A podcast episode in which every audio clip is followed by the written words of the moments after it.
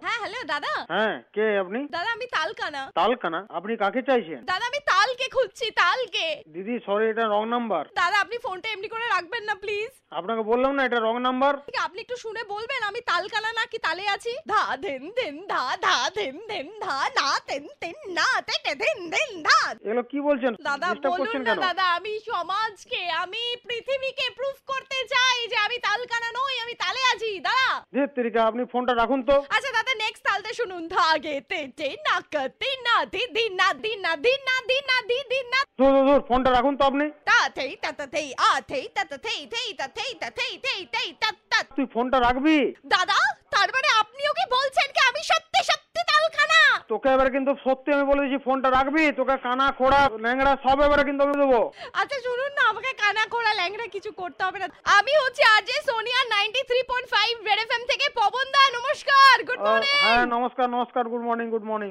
পবন দা আপনার দোকানে সবসময় রেড এফএম চলে আর আপনার এই ছোট ভাই আমাকে বলেছিল আপনাকে রেড মুরগা অফ দ্য ডে বলাতে ভালো আছেন আচ্ছা আচ্ছা, হ্যাঁ ভালো আছে ভালো আছে